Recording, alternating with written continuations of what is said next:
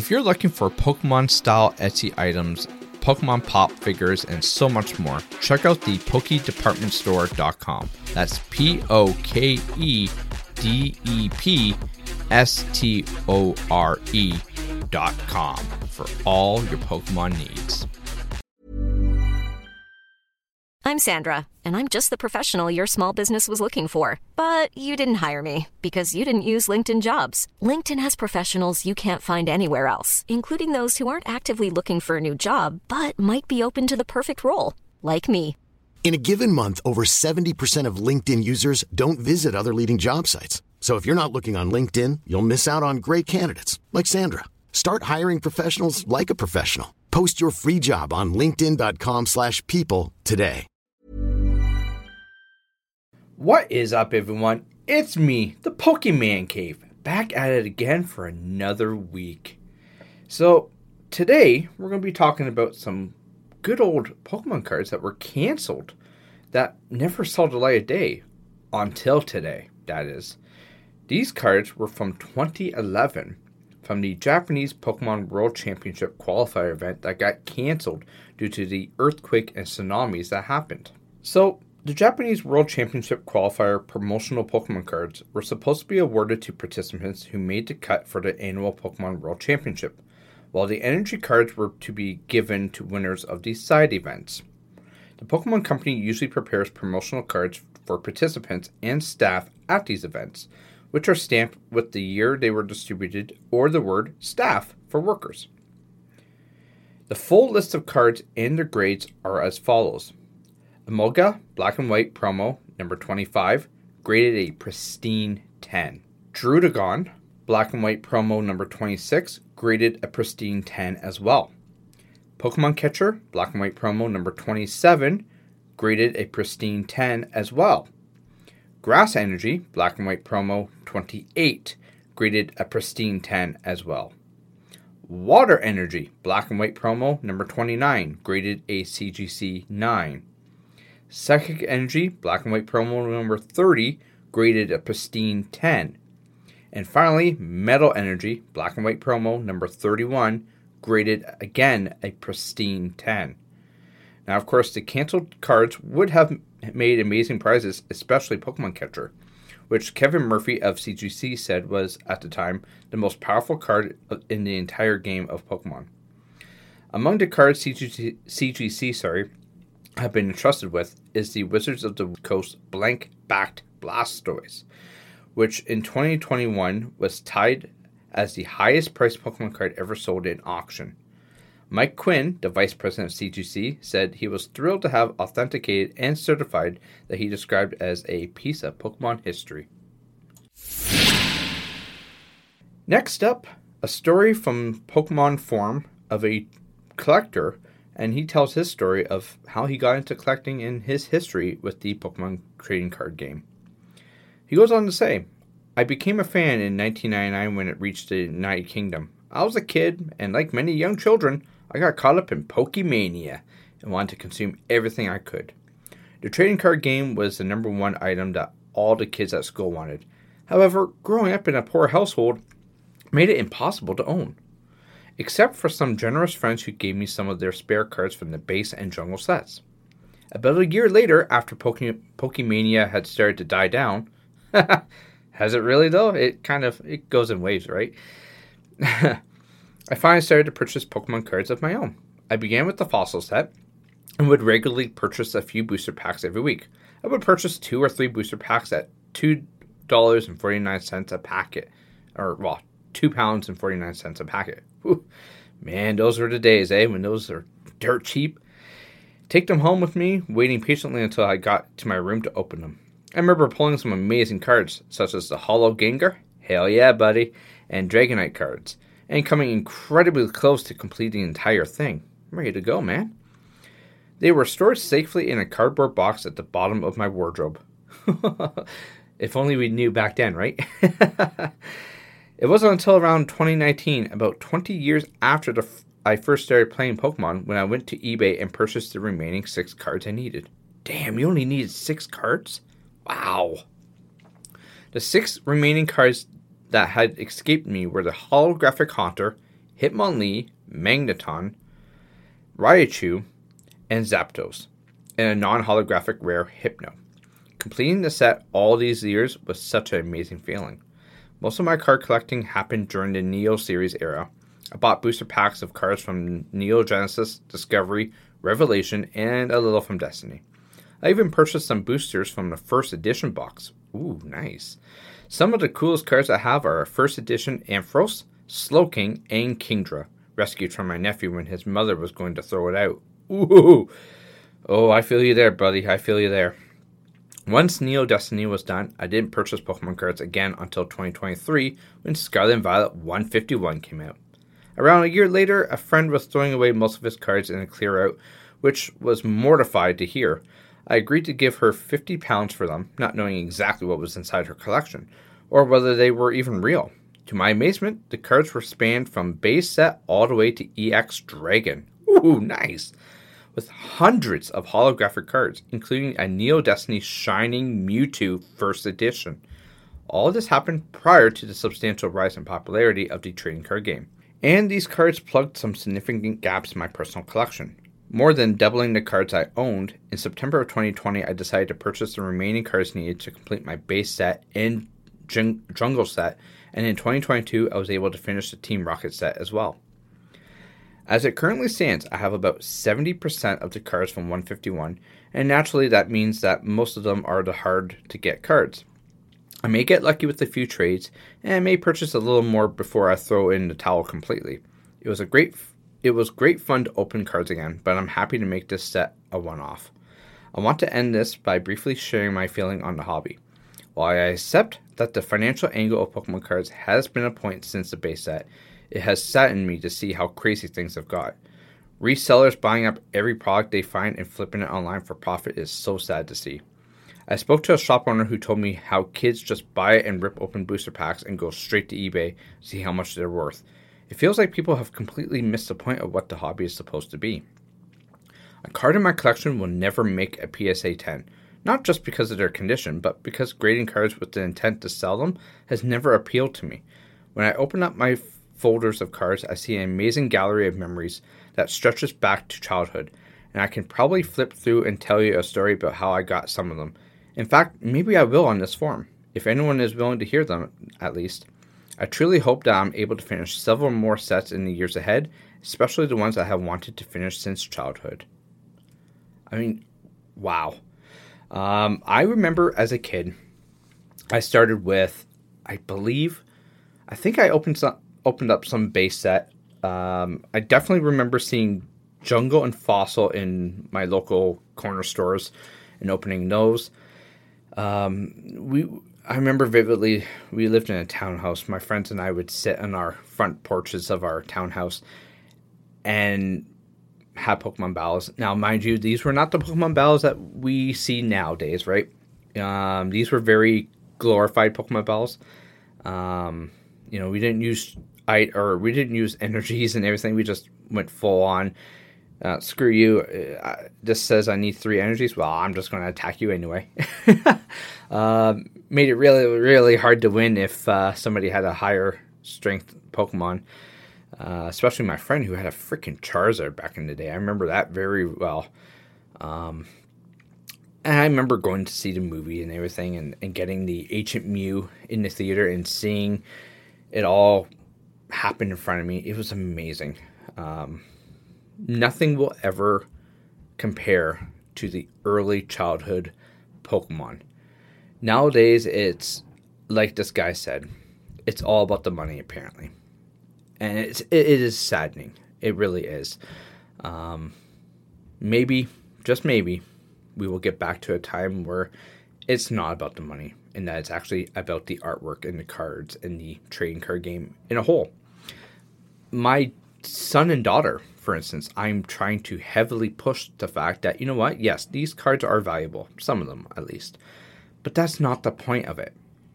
Sure, maybe you can use spare valuable cards to fund other cards that you need for a deck or for your personal collection. My daughter doesn't really care about the value of a card. She cares more about the artwork, which thank God she does because That brings me back to my childhood, and I deeply, deeply miss that so very much. Next, a duo of brothers who sold their collection for $360,000. This has mostly to do with the base set that came out in January of 1999 with the Wizards of the Coast. The Pokemon trading card game was and still is insanely trendy with both kids and adults. Fans across the world bought up box sets of the popular game in hopes of scoring rare cards not only valuable to the game itself, but worth tons of cash. Charizard is treasured for many reasons, including its history, rarity, and its nostalgia factor. In fact, it was many fans' first card and maybe even their first holographic Pokemon card. Additionally, it was the first Pokemon to Mega Evolve into Mega Charizard X, and it helped beat Mewtwo. Looking at the original booster box, the box set sold for a massive price back in 2021, not only because of the Charizard card, but also thanks to its sealed original shrink wrap. Few remain sealed and even fewer come to market, according to Heritage Auctions. Now, because the cards are still sealed, none have been touched, which means they're all likely still in mint condition. Of course, we all know that printing errors happen, or assembly errors happen, and sometimes even the cards get dinged up, even though they're in a perfectly sealed box. So, Heritage Auctions also sold a similar copy for over $400,000. This particular 1999 box, of course, has 36 booster packs each with 11 cards for a total of 396 cards. Now, of course, the Pokemon game is now played all over the world with tons of gamers collecting the cards. Two brothers from Denmark have over 32,000 trading cards. They've been collecting Pokemon cards for years and even beat the Guinness World Record for the largest Pokemon collection. In their collection, the siblings own several rare cards. Several of them are in perfect condition or as close to perfect condition as can be. Some of their top cards include a $20,000 first edition Charizard, a $15,000 Espeon Gold card, a 7,500 first edition jungle version of Vaporeon, and many more. Now, much like the box set that recently sold, their first edition Charizard had a high value due to its condition. The card was given a grade of 9 out of 10, obviously. Uh, this means that it was I'm Sandra, and I'm just the professional your small business was looking for. But you didn't hire me because you didn't use LinkedIn jobs. LinkedIn has professionals you can't find anywhere else, including those who aren't actively looking for a new job but might be open to the perfect role, like me. In a given month, over 70% of LinkedIn users don't visit other leading job sites. So if you're not looking on LinkedIn, you'll miss out on great candidates like Sandra. Start hiring professionals like a professional. Post your free job on linkedin.com/people today. Hi, I'm Daniel, founder of Pretty Litter. Cats and cat owners deserve better than any old-fashioned litter. That's why I teamed up with scientists and veterinarians to create Pretty Litter. Its innovative crystal formula has superior odor control and weighs up to 80% less than clay litter. Pretty Litter even monitors health by changing colors to help detect early signs of potential illness. It's the world's smartest kitty litter. Go to prettylitter.com and use code ACAST for 20% off your first order and a free cat toy. Terms and conditions apply. See site for details. Considered to be in mint condition. I wonder what these brothers are going to do with nearly, well, basically $360,000, nearly almost $400,000. I wonder what they're going to collect next, and will it result in another Guinness World Record?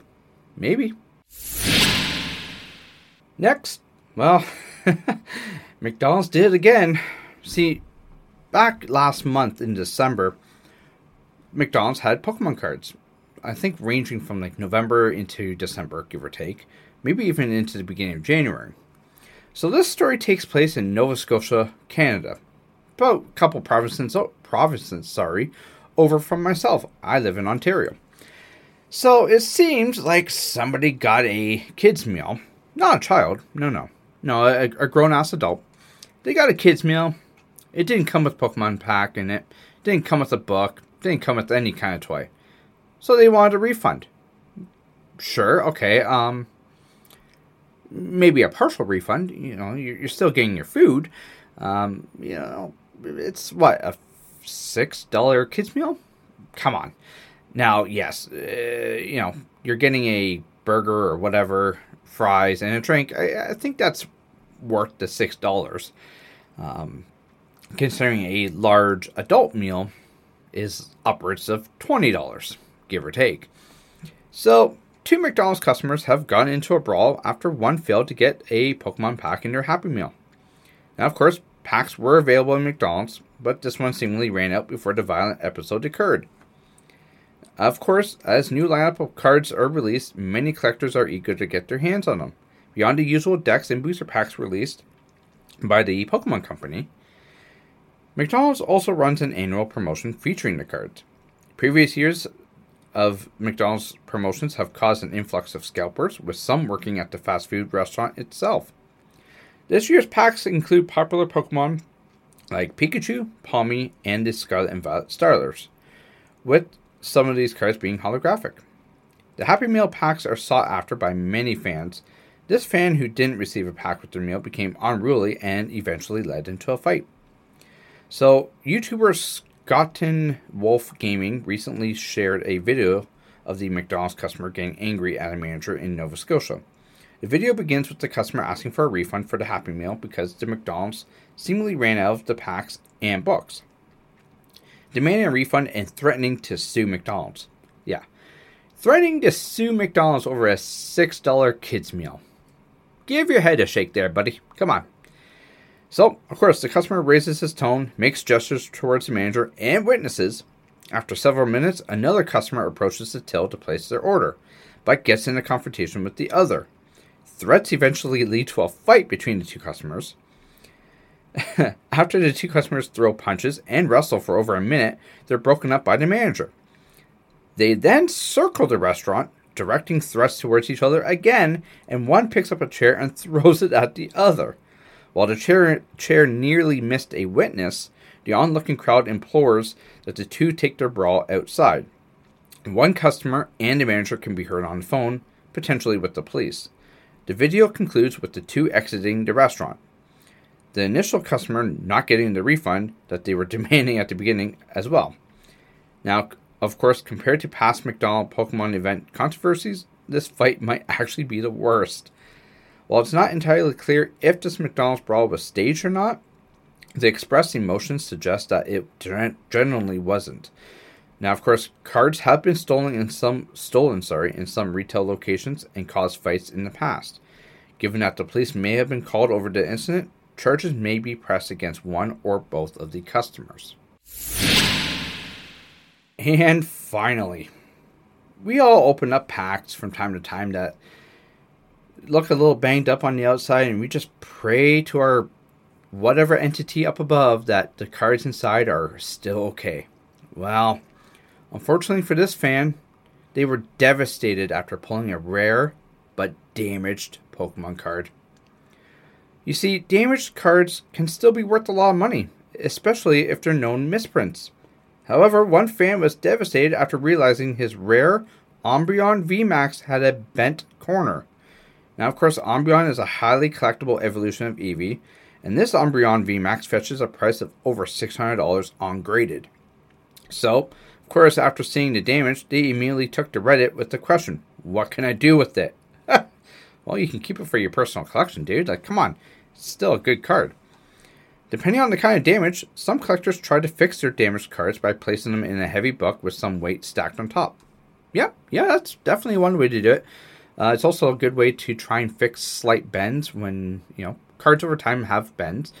Um, I usually try and keep them pressed, uh, regardless. That way it doesn't have that opportunity to start bending. A lot of TCG grading companies won't mind receiving bent and curved cards. Of course, curved cards happen naturally, right? Uh, especially with the base set holos, they tend to curve over sometime. I mean, keep in mind, they're 20 something years old, right? One comment even told the original user, grade it. That's the type of shit PSA slaps a 10 on. However, not everyone was quite as optimistic. Off the bat, one TCG fan offered the original commenter money for the card jokingly saying, 50 bucks or just keep it. I can't fix that.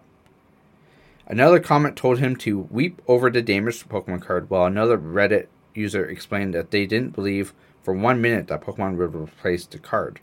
Of course, they won't replace the card. They never do. At least I haven't heard of it. Pokemon ever replacing a damaged card. Someone also also suggested they could email the Pokemon Company International, who would let them choose from a set list, but that but that they would not receive the exact card that's damaged. The top comment suggested selling the damaged Pokemon card on eBay and then using that money towards buying a nicer one, as a replacement program waiting times range from two years to forever. One writer put in the, in the research and said damage still goes for about $400, so still a great pull. He said, adding that the Umbreon would probably be an easy sell since you can't really tell from the front. Although TPCI recommends first getting in touch with the retailer that sold you the cards, they do also offer a card replacement program. You can submit a ticket via their support desk. That's uh, okay. You know what? Um, getting a hold of the retailer that sold you the card. Uh, keep, hey, uh, keep in mind they didn't sell the person the card; they sold him a pack. Um, in, in that case, really, what can the retailer actually do, if anything? Uh, I don't know. I think once you walk out the door with that pack or box, it's kind of up to you, man. Like, unfortunately. Lastly, before I go, last week, or actually, I think last week, days kind of blend together sometimes. we talked about the hard pill to swallow regarding the Pokemon TCG. You know, the hard realities of collecting. Well, I threw my that question up on Instagram, and I got four responses. You know, sometimes it's hit and miss of whether or not people properly interact, but the four responses I did get that I wanted to shout these guys out for was Josh Nixon's you should buy the chase card. Booster boxes cost more than the actual chase value now. Master Magic's response was packs are a true gamble. Ain't that the truth? Truth Sick said it's for the rich, which, you know what? Yeah, depending on what set you're looking to try and collect, it's very, very expensive. And finally, Miss Wait, what? How much cards are worth isn't the most important thing. Yes. Just like I said at the beginning of this episode, the value of a card is not everything. Sometimes just the sheer collection is worth it all. I mean, come on. I'm collecting every single Gastly, Haunter, and Gengar card, English, keep in mind, that was ever printed. And yes, it is a very expensive thing to try and collect, but I'm not doing it so that I can turn around and cash in on this investment. No, I'm collecting it because I love Gengar. And of course, you can't have good old big boy Gengar without Haunter and Gastly. So, so obviously, I'm going to collect the entire evolution line and enjoy the process of it. But I'm not stopping there. No, I've I've decided as of today's recording, uh, prior to recording this, that going forward for the next several months, I'm going to relive my childhood with my kids. And my kids and I are going to collect the entire base set, card for card, in near mint condition, so that my kids have something for the future. Whether it's to show their kids or to help pay for something that they need, it's up to them. It's for them. And on that note, I say thank you, and I will see you again next week.